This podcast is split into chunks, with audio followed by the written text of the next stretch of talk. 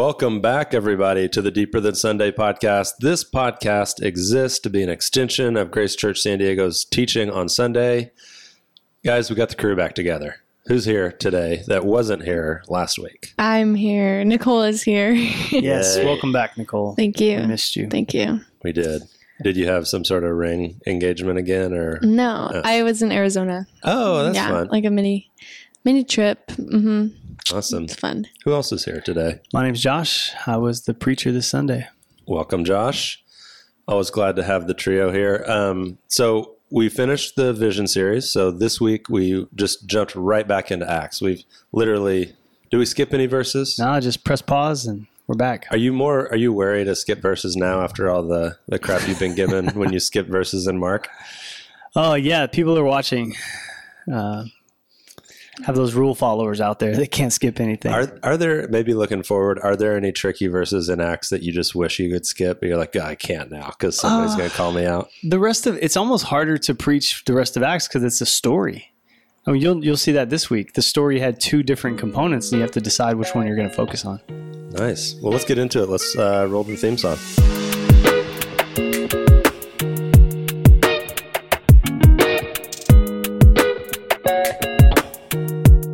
Okay, we are back.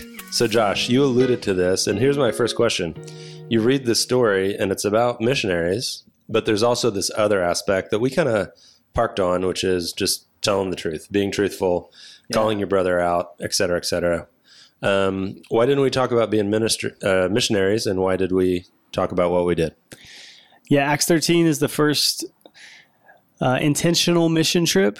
Previous to Acts 13, you have uh, persecution scattering the church, people sharing the gospel as they're scattered.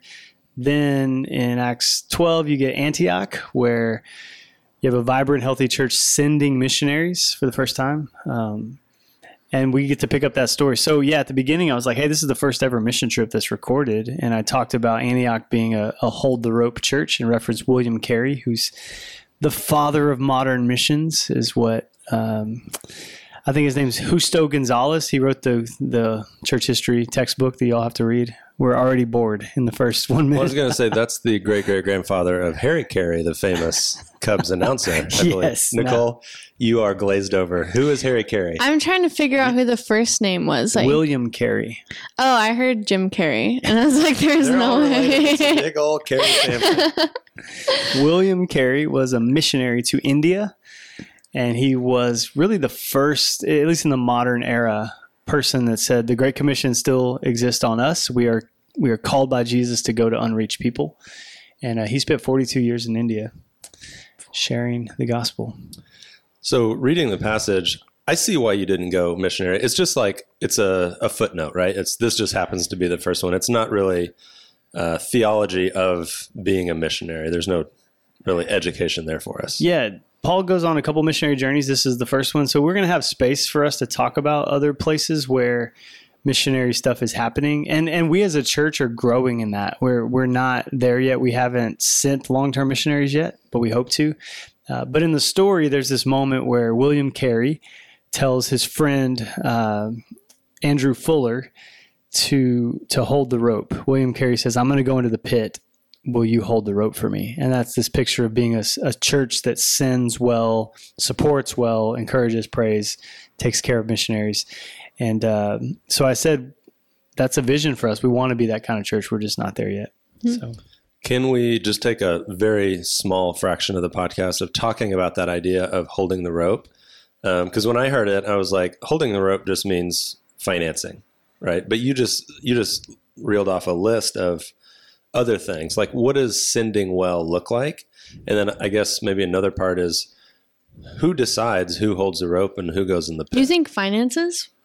what do you think? I just like am, like I literally imagine somebody like belaying somebody else. Well, it's a metaphor, right? We're not literally going into a but I never like thought that meant finances. How do you hold the rope for a missionary? How do you support them? Um, Um, financially is a part of it because usually there's fundraising involved. Uh, it's lonely work, and you need to know that people are back supporting you. Uh, I know that even when we were missionaries in Washington, not the same way, but there would be like Sunday school classes from a church in Texas that would send us birthday cards. and you'd get this like from some Sunday school class in Texas. We're like, "Happy birthday, Josh! We're praying for you," and you're like crying at your kitchen table because some six year old sent you a card. Uh, but we had we had missionaries in China and other places where it could be incredibly lonely. So a weekly Zoom call, checking in on them, flying to see them a couple times a year, making sure they're connected with other people locally. Uh, there's there's a myriad of ways. Um, equipping them before they leave, making sure they have everything they need before they take off, and then when they come back, making sure they have a house to stay at and they don't have to pay for anything. And we help them figure out all that stuff. So there's a lot that goes into it. So let's just put a pin in that, right? Because Yeah, we'll come back to it. you, you've said we're leading, going towards that direction. Like that's part of the office rebuild when that happens, like a place to train and send missionaries. So we'll just I- stay tuned. on Friday, I was supposed to go with Danielle and Patrick, a couple in our church who's uh, exploring a call to long term overseas mission work. They're going to participate in a training school in Tijuana called Radius. And they had an open house on Friday, and I was supposed to go with them, and it was going to be awesome. And uh, we would learn how to be a hold the rope church. And I had COVID, so I was unable to go. he sadly. dropped the rope. Bummer. Yeah, This they're at early in the bottom of game. pit, just floundering. They're right now. standing at the top Thanks, of the Josh. pit still. Yeah. Yeah, so Danielle and Patrick went by themselves and brought back some uh, some good literature for me to read. nice, which is great. Okay, uh, Nicole, you texted our thread in the middle of the service asking a very, very important question. Ask it again right now. For What is proconsul? What is a proconsul? Not proconsul. Yeah, I read it wrong. Proconsul. so this is a character in the story, right? Eh, yeah, well, it's referenced. They're referenced as a character, but it's never capitalized like it's a name or a title. So that's why I was curious. From what I understand, it's like a, a placeholder for Roman official, like a person who holds Roman office, who is a spokesperson for possibly like a smaller council. And so that it's it's a generic phrase to say this person was a Roman official. So is it a authority. hypothetical situation? Uh, no, just think of it like calling um, someone a, a government legislator. You're like, what does that mean? It's like, well, they work in the government or the House of Representatives or the Senate. We, I don't know that part. I just know that this was some kind of Roman official. Mm. Maybe it was a person of power and influence. Yeah, that's a good way to say it. Somebody important, not just some average Joe Schmo, right? Some kind of authority in the Roman world I see. involved in the government. Can do you remember the other characters? Maybe maybe we'll do our our classic Nicole recaps the Gosh, the I uh, don't have my Bible with message now. me. Um, Ilamus or something. Pretty good. That's pretty good for Something- not having the Bible in front of E you. L Y M A S. E L Y M A S. Elymas? Oh, I was like, I see letters, but I'm not spelling it out. Trying to help you guys. yeah. Okay, I so- remember there's like I, the word so I. who is Elymas, Elymas. and Elymas is the witch guy, the Yeah, warlock. sorcerer. the Yeah. witch guy? the Harry Potter guy. I yes, you, yeah. the warlock, the sorcerer, The witch and he's the from one Lord that's posing as Bar Jesus. yes. Okay, so Good Bar job. Jesus means son of Jesus, Mhm. but Jesus had no sons. Or That's just a name. The okay, name Jesus and was like very it was just like a fraudulent It's just a sad truth that this guy's name was son of Jesus when he was very much not a son of Jesus. and then the other guy was like ex Sergius oh, Paulus. Paulus. Never mind. Yeah, that's the proconsul guy. Oh, so there's only two. I thought there was three people. two. Okay. Well, Paul.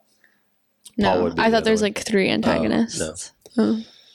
Okay. So Sergius Paulus wants to speak to Paul and Barnabas hmm uh, about the word of the Lord. They show up that Elymas Bar Jesus sorcerer guy is there. The witch man. Witch- witch man. And as Paul starts talking about the word of God, Elymas starts to oppose Paul Mhm. and try to lead proconsul guy away from the faith. And Paul responds to him very harshly. Yeah. Very He harshly. he goes. Did you just watch Lord of the Rings? Yeah, I just Yeah. quoted Witch King. yeah. Okay, but you know when um Yes, I did. Gandalf feels at Bilbo because he won't give the ring away, and oh, he that's the saddest. and he like in the whole towers like his whole like all the Oh, shadows. yeah, go all that evil comes back. He wants that power back. Yeah, scary. When Yeah. when his eyes go crazy. Yeah. Bilbo's eyes. Yeah, No, yeah, Bilbo's eyes go crazy, but Gandalf gets like huge. yeah. Yeah, that's what And I then imagined. Galadriel does the same thing. Yeah, she Do does. not tempt me. Oh, that's, Okay. That's speaking the truth in love right yeah, there. Uh-huh. exactly. Gandalf Exactly. spoke the truth that's in what I imagined. Like Okay. Gandalf Yeah. was Paul in this story. We before we started episode, this episode, guys, we got a tongue lashing from Josh that we've been too out of pocket. So let's bring it back. But No- we're no talking about more Lord of the Rings. This is good though. This It's is on good. topic. Okay, Mhm. so let me get the order of events right because you told a you had a, a really good aside about Paul's influence and that he could just roll into a synagogue and speak. Was the proconsul at the synagogue? No, they're different cities. So the first city they Ah, go to, yeah. he goes into a synagogue, gets invited to preach, talks about the resurrection of Christ, and then we hear nothing else about that. Hmm. And so I joked uh, that as a preacher, that's very comforting. Paul preaches, and it's like nothing happens. so, like, hey, It's just part of the narrative. yeah, just faithfully preaching and trusting God and moving on. So he does that in the first city, and then he moves up to I think it's called Paphos, P A P H O S, and that's where this whole conflict arises. which is like it's a the story is a micro of a macro that's like Europe or uh, not Europe. Rome is noticing Christians at this point. Like obviously they had to kill their leader, Jesus Yeah. or God. And it's continuing on. And there are some like we've seen jailers come to faith, et cetera, et cetera. Has that happened yet actually? Maybe that's later when the uh, the come. Philippian jailer, it's a little later. Yeah. Um, but anyway, it's like the the authority in the land, the Romans are noticing Paul and Peter and the Christians, right? That's why he's curious and wants to talk to Paul. Yeah, there's some interest for sure. Jesse may have preached on one where Peter gets out of jail. I can't remember. I think Yeah, he did Yeah. when he like is bound, but with like the sixteen But guards. that's not the one when the jailer comes to No. faith. That's Paul That's in, a different uh, in Yeah. Philippians. Yeah. Well, anyway, Philippi. so he's interested in Christ, or is he like trying to get information to squash this rebellion? I think there's interest. Uh, he uses his authority to call them, hey, come talk to me about this. The opposition is there. And uh, later in the text, it says this proconsul comes to faith in Christ. Uh, but Paul's response to that guy is so harsh and so aggressive. And then he blinds him for three days. That's the miracle, or not for three days, just blinds him. And so I just tried to figure out what do we do with that? Because my fear is if, if we're not careful, you'll just take this one moment and you'll say, okay, God is asking me to be like Paul. I should go out in the streets and just call people the son of the devil. And I just really tried to pull back and say, this isn't Paul's ultimate strategy. There's other places in the Bible where he does very different things. Uh, but this is Christ like. It's incredibly Christ like because when opposition to the gospel comes forward, Jesus is harsh. And so I just try to talk to our church about how, how do we be truthful and loving, which in Ephesians chapter 4 is what Paul tells us to do, to speak the truth in love. You made a point to to highlight the line that says he was filled with the Spirit. Yeah. which highlights the wildly uh, varying temperaments of the spirit from time to time. Because one moment Jesus is flipping tables, and then the next he's like drawing a picture in the sand with this woman, and it's like we don't know. We can't put the spirit in a box because we're human, right? Yeah. So I guess that begs the question: How do we know we're in the spirit? Like, should I should I come down on somebody in my huddle because they're doing this thing harshly, or do I serve up a kind word? And how do I know? This is this is hard, but I think you know. You know when you know. Uh, I reference being in the flesh and how my Enneagram personality offers me lots of opportunities to be in the flesh. But I can tell. I don't know if that's maturity or I've just heard enough people, but there have been moments where I've walked away and been like, I was in the flesh. I was my motivations were wrong. I was self-seeking. I was trying to put them down. I had other intentions. Versus when I'm in the spirit, I feel like I'm at peace. I'm for them. Even if it's a hard truth, I'm still for them. Uh, and I've, I've had moments where God help me, I've been able to share something pretty difficult and walk away feeling like me and the spirit are in step. Uh, that's really rare. Typically, it's like I got to send an apology email or loop back to it. Uh, but I think you know. That feeling after you send that email, that strongly worded email, and you're like, "Dang, why'd I send that? I could have just like deleted it all." But once it goes out, you can't get those words back. Yeah, and so I try to tell the church like you have to be a person willing to receive harsh truth and give harsh truth. And the gospel actually empowers us to be those kind of people because God tells you the truth about you. He doesn't lie to you. He doesn't just tell you it's fine.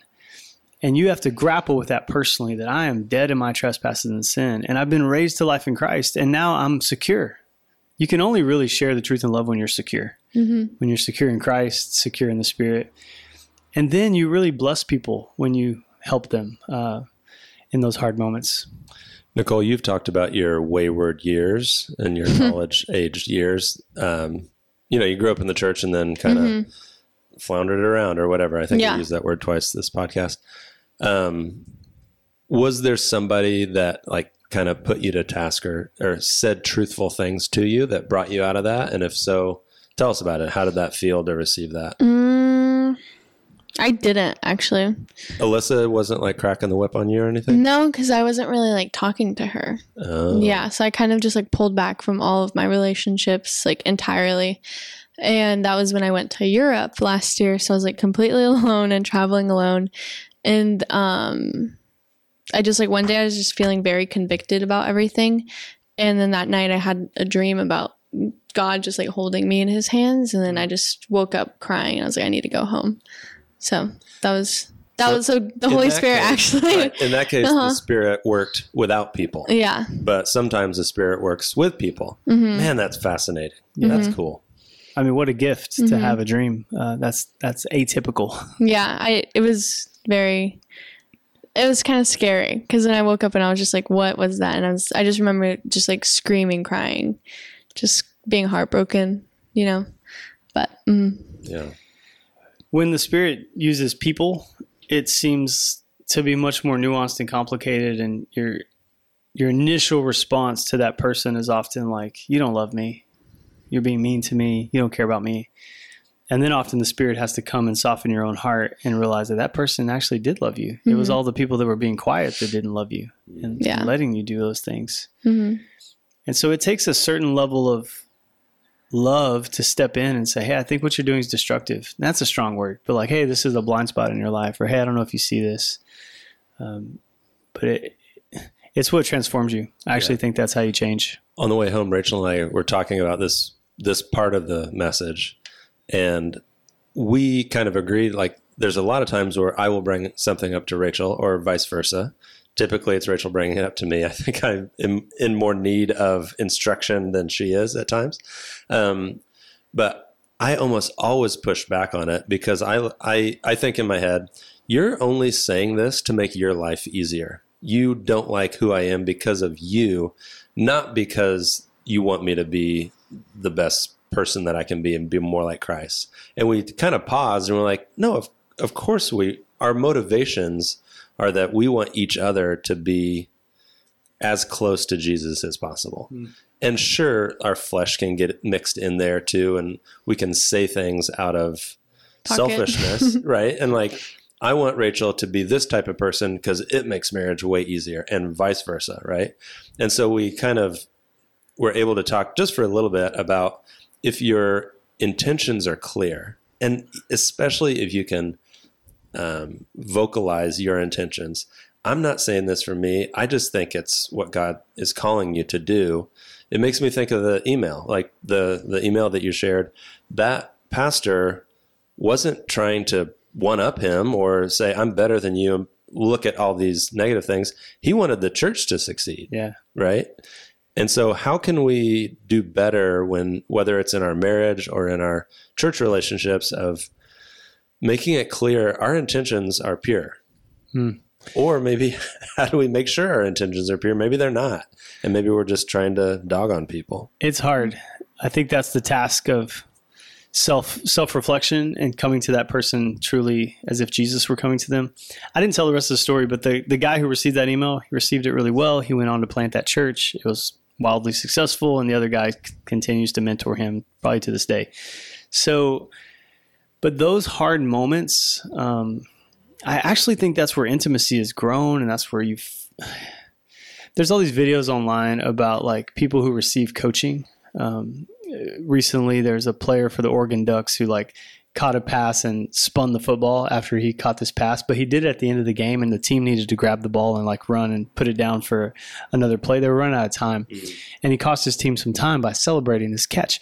And his coach is just screaming at him, but he's like making eye contact with his coach, just receiving that, and uh, and the the response of that, and there's also a Nick Saban who coaches for Alabama. Another video of of him just it's it's after the game. The player said, "I saw my coach yelling, and I thought, oh man, someone's in trouble." And I started going to the sidelines, and I realized I'm the one he's yelling at, and he's yelling at me because I missed an assignment, and we've talked about it. And then he just went on to say he was like, uh, "I I'm more afraid when my coach isn't yelling at me." Like, and again, the overwhelming response of those two scenarios was like, we have lost our ability to be coachable. So when two young men are coachable, it's remarkable. Mm-hmm. Like the whole world makes a viral video because these two young guys got yelled at and they took it and they were excited to receive coaching. And so that's even just in the, the sports world. I think in the the rest of the world, we're so soft and I don't mean soft like like it, it's just, there, there's fragility feels like everywhere so you can't share hard things with people because it can feel like you're going to crush them yeah. or hurt them and you don't want to hurt people so you just don't say anything mm-hmm. or you risk like you risk the whole relationship by one conversation and that's really sad yeah. uh, but we've seen it would you let me just ask this as a counterpoint would you agree that we have lost our ability to take feedback because oh so often that feedback comes from a place of a power dynamic looking down upon you should do this like just passing the buck. The manager who should be taking all the blame filtering it out making it palatable and then fixing things just passes it right on. It's um i can't i can't curse on the podcast but shit flows downhill right? Okay, it's like sure do you think that the reason we're so apprehensive to take feedback is because so many times the feedback is comes from a very negative place of a power dynamic instead of love for the person? Oh man, I once read a book called "Thanks for the Feedback," and it taught you how to take feedback. And one of the points was uh, you can take it from anybody. Like you can, if it's the guy above you, uh, this book actually made a point to say it's a lot harder to take feedback from people below you. And um, I I remember being at a conference and the worship leader, uh, a, a, sixth grade boy, came up to him in, in between sets sessions and said, uh, "Hey, are you the worship leader?" And he said, "Yeah." And he's like, "Man, you talk way too much when you're up there." Like a sixth grade boy said that to the to the conference worship leader. Yeah and that guy was on our staff team, and so I saw it, and I was like, "Bro," and uh, he's like, "Can you believe that sixth grade boy said that?" And I was like, "Just hear me out. what if he's right? what if he's right?" Yeah, yeah. So I just think whether it's top down, bottom up, like whatever, feedback is just hard for us. And I I heard a question one time that said, uh, "Are you a delight to disagree with?" Mm. And I was really challenged by that. Like, do people delight in disagreeing with you, or are you just so defensive and so aggressive and so terrible that basically you're the emperor with no clothes, yeah. and nobody tells you because you're just rude? Um, so, is part of the teaching then, as um, truth receivers, we shouldn't worry about the motivation of the person giving the truth. We should just listen to it, carte blanche, whatever comes, comes, and don't don't consider the source. Like, who cares if they're being an a hole? Who cares if Nick Saban is screaming his head off? Which most people would be like, that's unnecessary. Who cares if there's a person screaming? You've seen the baseball coach yeah. who just comes into the dugout at the end of the game and just makes himself look like an absolute yeah. fool, right? Is the teaching then we can still receive feedback even if the mode of delivery isn't loving and calm and quiet? Yeah. What do you think, Nicole? Um, I think you receive it if they're qualified to give it to you. Like if they're in a position. Like I grew up with a household that told me like, oh, you don't take home ownership advice from a homeless person. So like if mm they have the results I want, then I'm gonna listen to them respectfully and take it in. And if they don't have the results I want, then I'd probably measure the way they live their life and if they're working towards the same results that i want then i'll still listen to them but okay this is good this is a moment where I, I, know there's power dynamics even at play right here in this podcast but i want to lovingly disagree with that worldview mm-hmm. uh, i come from a worldview that says best idea wins i don't care if he's homeless i don't care who it is like if they have an idea that is better but if he's homeless and he has this idea why doesn't he most, do it most likely he wouldn't have a better idea. Yeah. That's not is what you're true. That's not true. I, I think the best ideas come from the most unlikely places. If if the idea is valid, it should not be directly connected to someone's performance. Or people get lucky all the time. And Hmm. do you listen to podcasts? Yeah. Where, where these guys who have no business sharing their content just because they got lucky or mom and dad's money or they're influencers, like there is no way that results and content are connected. In my experience, I've I've I seen think it to the be opposite. content is the result of their work ethic of the people that I do listen to. Uh, So like they, I, just feel like the hustle podcast world. I don't listen to the Hustle podcast Well, world. I I just know that if you have to tie every single piece of advice to someone who's doing it correctly, then we have no one to listen to. Jesus alone. Maybe that's the principle. But here. there's like little things that you can pull from people. I, I think Nicole's maybe saying instead of black and white, like of course nobody's going to be perfect in every way, but there is with correct me if I'm wrong. There's wisdom in listening to people who have done it well, yeah. and maybe not every time listening to people who haven't. Okay, that's fair. I would say um, I struggle with marriage podcasts from people who've been married for two years, Well, obviously. three, four, five years. I'm just And like, then, like, if your therapist is a divorced woman, then why are you going to marriage therapy with her? You know, like, that's what I'm talking about. I'm not going to get advice from somebody who has an unsuccessful relationship when I'm searching for one. Because then in my head, I'm like, if hers failed, then I have nothing to learn from her except why it failed. Maybe. No, I, I think there's some even generational differences. Uh, I think previous generations would say do something, then write a book. Our generation would say write a book, then do something. Hmm. Like, so even some of that, like I, I've, like we're young people literally on a podcast right now. What mm-hmm. gives us the right to think people should want to listen to us? Sure. Mm-hmm. Uh, have we achieved enough to be worthy of their intake? I don't know. You see, I just Yeah. think that's an interesting I would way to. say there's 700 people a week that show up and you're the lead pastor. And so there is going to be some uh, a level of submission to your Mm-hmm. Yeah, opinion, like you're the lead pastor. and you're the one who is equipped enough to speak on the word of the Bible and teach about it and show us the history on it and the theology of everything. So people are going to naturally want to listen to you and learn from you. They're not going to listen If Nicole to got me. up there, less Yeah. people would take her advice. and I also would be not knowing what I'm talking about, they would see that. So Mm-hmm. I think it's just like when somebody's equipped, people are drawn to learn from that person in what they're equipped in. I hear what you're saying. I think th- Josh I think, is saying. I think you're right. You may. A, a blind squirrel will find a nut every once in a while. Is that what you're saying? That you may have something good to say, and we should be open to it, regardless of who's saying it. Wrap this up a little bit. Yeah. What, what's the teaching that we're trying to glean from this scripture in terms of taking feedback? this is really this is super helpful just processing it um i am I find myself frustrated on both sides. Enneagram 8 frustrated all the time. I'm frustrated at the one year marriage couple having a podcast trying to teach people how to be married after one year. That's hard for me and i think you would agree. They, they're not walking in that. It's also hard for me that there are people with um, authority that force their ideas to be the reality when in fact they are not the best ideas but just because they have that authority they they activate that often to get their way. And so i want to be a person who has a position that goes to a person experiencing homelessness or the wh- whatever tier of society and and ask questions and learn. Mm-hmm. And so I, I think my posture is is to be a learner means to be a learner. It means to learn from anyone. The sixth grader telling you you talk too much when you lead worship, it really does mean that.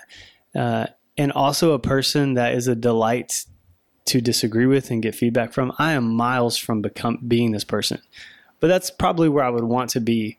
And uh, and I also just don't think that having it all together somehow gives us the ability to be the great wise sage ones. I, I don't know if that's Maybe there's a third way where the receiver of feedback, who also has the spirit within them, can sense if the if it's coming from the spirit, right? Yeah. Mhm. Whether it's the sixth grader or the person in power, you know if somebody is telling you something that is in line with the spirit, right? And so maybe that's maybe that's the third way. It's not either or.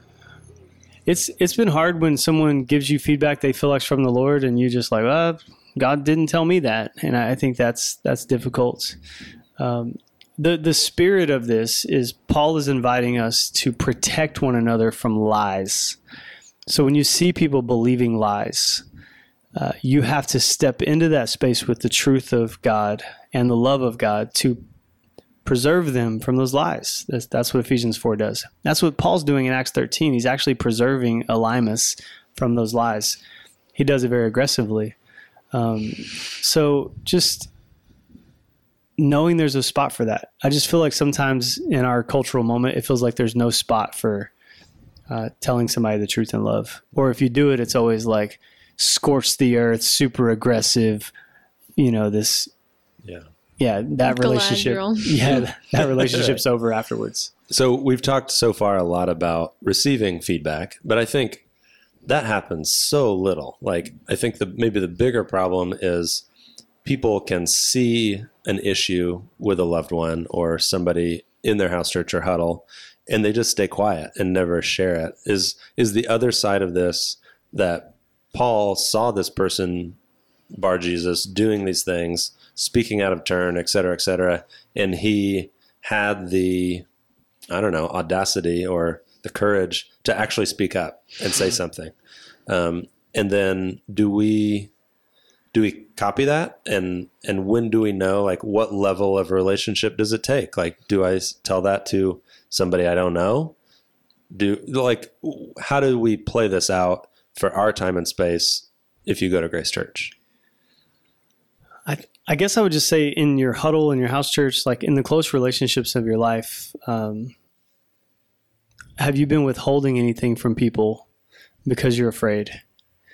And is the fear of man driving your inability to speak up? Is your manipulation of them drive like whatever's driving you? If it's not they're good, helping them become more like Jesus, then I would say it's it's okay to speak up um, and not hold that thing in. And if you hold it in too long, you're going to get emotionally charged and you're going to over communicate.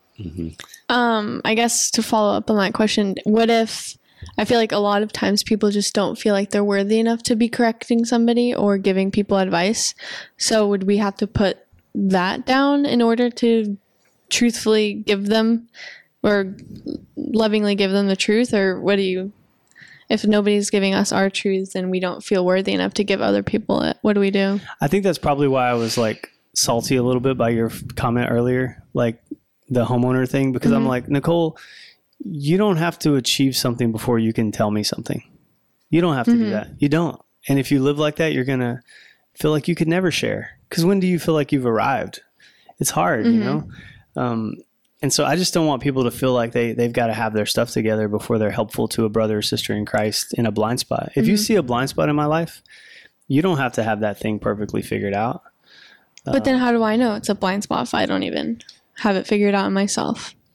That's I guess what I'm trying to say. Like if I don't have what I'm correcting you on going well in my life, then how do I know you're doing it wrong? I think we could practice even right now. Like if I were to say, uh, "Hey Nicole, here's something I see in you, and I struggle with this too," mm-hmm. I think you would receive whatever I was going to say. I just confessed I struggle with this too. Mm-hmm. Versus, "Hey Nicole, I used to struggle with this, but I've really got it figured out now, and now that I've give, got it figured out, I'd like to teach you." Mm-hmm. You know, it's it's all about the approach of like, um, "Hey, sometimes when I'm insecure, I can be." Uh, sarcastic because I'm afraid to be intimate. I'm afraid to be connective, so I'll just hide behind sarcasm. And I could see maybe you, you may have that same tendency. uh, so uh, we're both. Can we help each other in that? You know what I mean? Like so, yeah. you're when you see me do that, like could you could you be mindful of me and like check in on me when I do that? And then when I see you do that, could I say, hey, what's going on? See how that isn't about perfection being a teacher. It's just like let's struggle together. Let's figure this out together. Why'd you laugh? Oh, just because it's true. sarcasm sarcasm yeah the times that um like you made a joke about the email. The guy, he's like, I think marriage will help in this Yeah. thing because marriage helps in so many ways. It highlights your shortcomings better than anything that will ever happen to you because you put in close proximity with somebody else and they notice all your garbage. Um, but when Rachel and I are bringing things up to each other, we have to say, I'm not saying I'm perfect in this, and I'm not saying I never do this, but I've noticed with the kids, X, Y, or Z will happen. And that first part is so, so important because otherwise our head immediately goes to, well, no, they've done that before. I just saw you do that yesterday. Why are you telling me to not do that? So I guess it to receive the feedback does take humility and the realization, as we've said, like nobody's perfect. Nobody's I agree. Yeah. gonna gonna ever get it right. But if we can't listen to somebody who sees the issue in the here and now, this one specific thing, and for that person to not turn it into whataboutism, right? Yeah. Well, what about you? You you do this and that, and then you don't even hear the first the first argument or the first feedback. it's so much more beautiful when someone actually knows you and corrects you and just says, "Hey, that's not who you are," uh, because they know who you are, and that that's that's so motivating to me. Uh, but we have a lot to learn in this. I, I think we need to be a people who practice this, and I think most of us are just afraid. When you get that text message from someone that says, "Hey, we need to talk," you're like, panic attack Can we talk right now? I hate this Yeah. this time period between that text and when we actually talk. It's the worst it's part the of my life. worst. Like It's I the just have a stomach ache all day. Of course, because you're like, what are they going to tell me or and then they're drop like, on "Hey, me? I want to plan this vacation." You're like, "Well, gosh, I've been nervous all day." So you need to respond. Tell me what we're going to talk about. Like never go into You do that, Josh. blind. Like just give me a heads up because I don't want to be uh, in the flesh. I'd like to be in the spirit. Or like, hey, do you or they when they call you, do you have a minute to talk?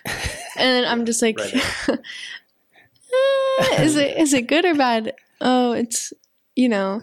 And then they're like, oh, like I can't come to dinner tonight. I'm like, are you kidding me? I don't care anymore. but that's how that's how afraid we are to engage that space. And then on the other hand, when you have to tell someone something, I mean, like you're so activated often just to share something with them. So my hope is is like to be at peace, to be secure in your own relationship with Christ and the relationship with this person, and then actually be people that sharpen one another. Um, that Dietrich Bonhoeffer quote is powerful, where he, he just says there's there's nothing worse than letting your brother live in sin and knowing it and not saying anything about it. There's nothing crueler. And so I I think we have some cruel passivity happening among us. And it's just out of fear of man. We're just afraid. It, it might be helpful. Could we just paint the picture of why we're even bringing truth telling up to other people? Like, I just imagine, like I said, 700 people on a Sunday, if you count kids. If all 700 of those people got into relationships where they felt comfortable to call out inadequacies or sin in other people's lives, what would our church look like at that point if we actually changed and listened to feedback and gave good holy feedback. I think we'd actually love each other. It would Take be over- the most. San It'd be the most right? loving church possible. Uh, they say this in marriage: every conflict is a is an invitation to greater intimacy. That's true of relationships. Like anytime you do that conflict thing, it- it's an invitation to a greater relationship. And we see this in stories. When there's conflict in stories, it makes it a better story. It's it's just hard when you have these friendships that have never had conflict uh, it, it means in some ways that you really haven't engaged in that versus other people you've gone through stuff with. So, I I guess I I just would hope that this is not easy, not easy at all, uh, but that you would have people that you actually invite into that space. So you tell them, hey, will you you give them permission and access on a rhythmed basis to check in on you in hard ways. Uh, that that's the home run where you self-regulate even your your own biases and your own blind spots. And you go please help me when you see me do this. Uh, that that oftentimes softens softens the edge. I mean, I can give a real life example that just happened. Um, Rachel, one day, I I went, came back from the store and I had beers, and she said, "Hey, I noticed you've been drinking more often than you typically do." Is everything okay? And I'm like, yeah, everything's good. Because I, I did have a past where I would overconsume, like per drinking session. And so I quit drinking for like four years, kind of worked through all that baggage. And then on the backside of that, I was pretty good at moderating, right? But what was happening is I was being pretty good at mo- moderating too often throughout the week. So instead of drinking moderation one night a week, it was like maybe three. She's like, Hey, I noticed that you were drinking too much. And I'm like, I don't think so. But thank you. Like, thank you. I'm glad that you said that, et cetera. It was a, it was a good interaction. And then literally the next week on the podcast, you said, you want to know how much you, if you're drinking too much, it's somebody tells you you're drinking too much. And I was like, oh, maybe she's right. Maybe she's absolutely right. And so then I went back to her and I said, I think you're right. And I was like, I'm just going to not drink at all November and December.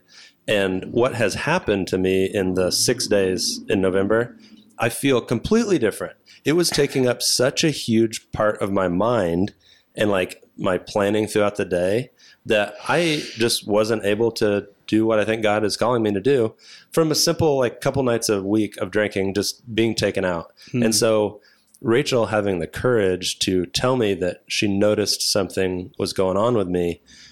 And then I didn't listen the first time, but then Josh makes this comment. He didn't know that was happening in the background. No idea. And then it kind of sinks in, and then I make a change, and I feel like different. I feel like I'm going in the right direction, closer to Jesus now. Hmm. But if she kept that to herself, none of that would have happened. Dang. It works, guys. It works. You could have just done like it's football season, Rachel. Dude. kidding. totally. One kidding. of Shane Gillis, he's not an appropriate com- uh, comic, but he has a joke about his dad who's an alcoholic and all the silly reasons he would have for drinking. and he'd be like, Dad, what are you doing? It's Monday night. He goes, Oh, come on. Don't give me a hard time. There's football on. I'm just having a couple drinks. And then the next day, we're like, Dad, it's Tuesday. Why are you drinking? He'd be like, Well, there's no football on. it's like he'd just make Whatever an the excuse no opposite. matter That's what. amazing. Um, but yeah, I just I wanted to share that, not to just air my dirty laundry, but like it works. If you speak up and you notice something about somebody you love, say it. It's actually a more beautiful way to live, to invite people in, to share that. Uh, it fights against the primary idol in our cultural moment, which is radical individualism, which has led to radical isolation. Uh, we have a a world. COVID partially did it. Social media, but it's it's just a cocktail of stuff that makes us dying to be self-expressive while all the while not being in community with anybody. And those comments and those likes, they never satisfy, and so it just becomes this world of isolation. And so what is not isolating is when someone loves you and says, "Hey, this is going on." And it it's funny that we're framing it negative. We it's negative. It feels negative. Uh, but it's actually the most positive thing in the world when someone tells you something about yourself. It it sets you free. And if this is something that you feel like you need in your life, like let, I'm sure there's tons of people listening that are like, man, I wish somebody would call it my blind spots. If you're not in a house church, go to a house church. Step one. Step two, ask your house church leader if you can be in a huddle. Yeah. Because this is exactly what a huddle is. We do a kairos moment, which is what is God telling me to do? How how is God telling me to be more like Jesus? And you bring it to the group, and then you hold each other accountable, and you actually make change. It's discipleship. So if you want it, and you're not scared to have somebody tell you and call you out, uh, join a huddle. It's so good. Um, okay, so I've got one more thing just because it was so striking before we go. Uh, verse 10, I'll just read it. You are a, so this is Paul talking to Bar Jesus. You are a child of the devil and an enemy of everything that is right. You are full of all kinds of deceit and trickery. Will you never stop perverting the right ways of the Lord? Now the hand of the Lord is against you. You're going to be blind for a time, not even able to see the light of the sun. First of all, I think I've said this verbatim to my oldest son. like it sounds like something I would say. Deceit and trickery. But you said, Josh, that this is something God could say to all of us. Yeah. When when you read a story, it's interesting how again American westernized. Like we put ourselves in the story, and we're always Paul. We're all, we're Paul sticking it to the man. And I was like, we're not Paul, guys. We we're we're the Bar Jesus in this story. And and as I was studying the text this week, I was like, God could totally say that about me and be truthful. Uh, that that's who I am and and who I've been before I followed Christ. And I just think it's wise for us to sit in the bad news Because when you realize God tells you the truth about you, then you also realize He's telling you the truth when He said Christ loved you when you were His enemy. He died in your place. He bore the weight of sin on your behalf. That now brings you up from the sorrow of your previous state. Uh, it should it should move us to tears that God saw us in our state and said, "I'm not going to leave you there. I would never leave you alone in that place." Uh, but if you just think you're awesome and you just think God got an all star when you joined the team, then you're never going to fully understand the gospel. Uh, that you, you uh, I was already killing it. I was pretty much getting in heaven anyways. God just kind of recruited me at the eleventh hour. It's like that. That's not the gospel. So I just wanted to tell our church to be weary of false gospels, gospels that tell you you're enough, gospels that say you got this. Um, when God tells you you don't, you don't got this. Mm-hmm. And that's good news. Jesus would tell people all the time, you're, you're sick and you need a doctor. Mm. And I'm the only doctor that can heal you. You're thirsty and you need water. And I'm the only one that has the water. He just would tell us the truth. And so I tried to get us to sit in that sorrow so that Christ could then pick us up uh, with his goodness being the, the primary focus, not our goodness. It's no surprise to me that the numbers of Christ, uh, Christians in this country are going down because if we do church well, you are inviting yourself into a group of people that are going to judge you out of love, and you have to come to grips with the fact that you can be spoken to, like First Tim, from God. it's like talk about the opposite of what of our, our country wants. We say you are the best, you do you. The only thing that matters is you. Nobody can tell you what's right and then the church comes along and is like, oh, actually, there's this invisible God that knows a lot better than you, and you're terrible. You're like a murderer to him. And there's these strangers that are going to come alongside you and tell you other things that you aren't doing right. It doesn't seem like a recipe for growth, mm-hmm. but it's the recipe we've got. Is mm-hmm. that right? Do you do you feel that in the church, Nicole? Do you like sometimes like, man, I don't like that God calls me a sinner all the time. No, I, I think it's also just because I grew up in it that I am very much so used to it. but when somebody is new, I can definitely see why it's very intimidating to mm-hmm. enter a space where you're kind of welcoming the judgment. And then also, I feel like Christians already have the stigma of being judgmental people outside of what God calls us to be judgy of. And, um, like we have like the people who just give us a bad rep. And I think that added on to the fact that God wants us to be truth tellers to each other makes things a little worse. yeah. It's it's silly. I have a I was searching for a meme. It's the Leonardo DiCaprio meme when he's in Django Unchained. Yes. And it says when someone tries to insult me or judge me, but I sing hymns on Sunday morning that call me way worse things. That's yeah. great. because there's the old hymns that like uh the wretched. Yeah, wretched and uh, for such a worm as I is one of like calling yourself a worm and so But uh, God is like the original would you still love me if I was a worm? so that um this is the upside down kingdom. It's like when you call yourself that it's glorifying Christ who saw you in that state and loved you anyways. Like that that's actually going to heal you not singing that you're awesome. Mm. We've tried it. Try it. Practice. Sing that you're awesome. See how that goes for you. You you'll you'll feel in your core that you're lying. And it's just awkward too. And it's awkward and it doesn't work. Uh, it works for a little bit, right? It's like cotton candy. Works for a minute. Uh, but then you have you ever heard a rap song ever? yeah, it's all about all me. it is. I'm awesome. I all the money these I ladies, got. I, I threw these hundred dollar bills at the club. Like that's all it is. And it works for a while. Don't get me wrong, it works, and then it doesn't, and it crashes and burns. Mm-hmm. Uh, I'm trying to think of a song that's like all I do is win, win, win, win, win. No matter what. Yeah. Got money on my mind. This is old school. This is Nelly back in the day. He had a song called "I Am Number One." Oh. Um, he he performed at the Super Bowl. This is before you were born, probably Nicole. You know Nelly, don't you? Sing a song by him. Saint Lunatics. Batter up! I'm the first to swing. No. Oh my gosh. Air Force Ones. What is that one? Oh man, I know the Black Eyed Peas. Okay, that's an interesting contrast between the uh, rap "Look at Me" and, and a world that says, "Yeah, look at me, how wretched I am." Yeah, uh, I've talked about this before, but it's a real battle to find modern worship songs that don't make me sound awesome. Mm. Look at what I do. Mm. Uh, look at like just even the amount of songs that have I, I, I, I, I. Yeah, versus open a hymn book and it's just those Jesus, worship Jesus, songs Jesus. are funky for me too. Um, but that's the tension we live in. I'm not saying it's bad. This is just reality. And so, guys, if we could be people that believe the bad news and let that inform the good news, then we'll be secure in Christ. We'll be secure in who He's told us we are. And then we can treat each other how the gospel treated us. We can speak the truth in love and be transformed. And if we endure that type of life, then we go on to the next life where we're no longer bad. Yes. We're perfect. Uh, We're Christ like. We're actually Christ like. I have to remind myself that we are in a period of time called the fall that will not be forever. Yes. I am evil now, but once the kingdom comes in full, I will be like Christ again. You're also Blameless. called, elected, blessed, glorious. Like those are all true too. I'm just saying, don't live in an imbalance.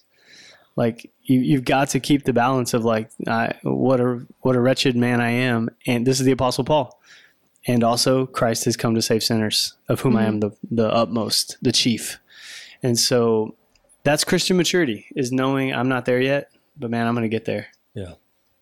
Guys, great episode. Good It, stuff. it got heated in the middle, but we need that, man. Let's just- drama. Let's go after it. Josh says, "There's no good conversation without drama." Yeah. Uh, okay, cool. Thank you guys. Thank you, uh, listeners out there, for listening. If you want to email us with questions or complain about what we're talking about, we love feedback and we would be happy to hear it. Podcast at gracesd.com or get us on Instagram, DM us with questions, and we will talk to you next week.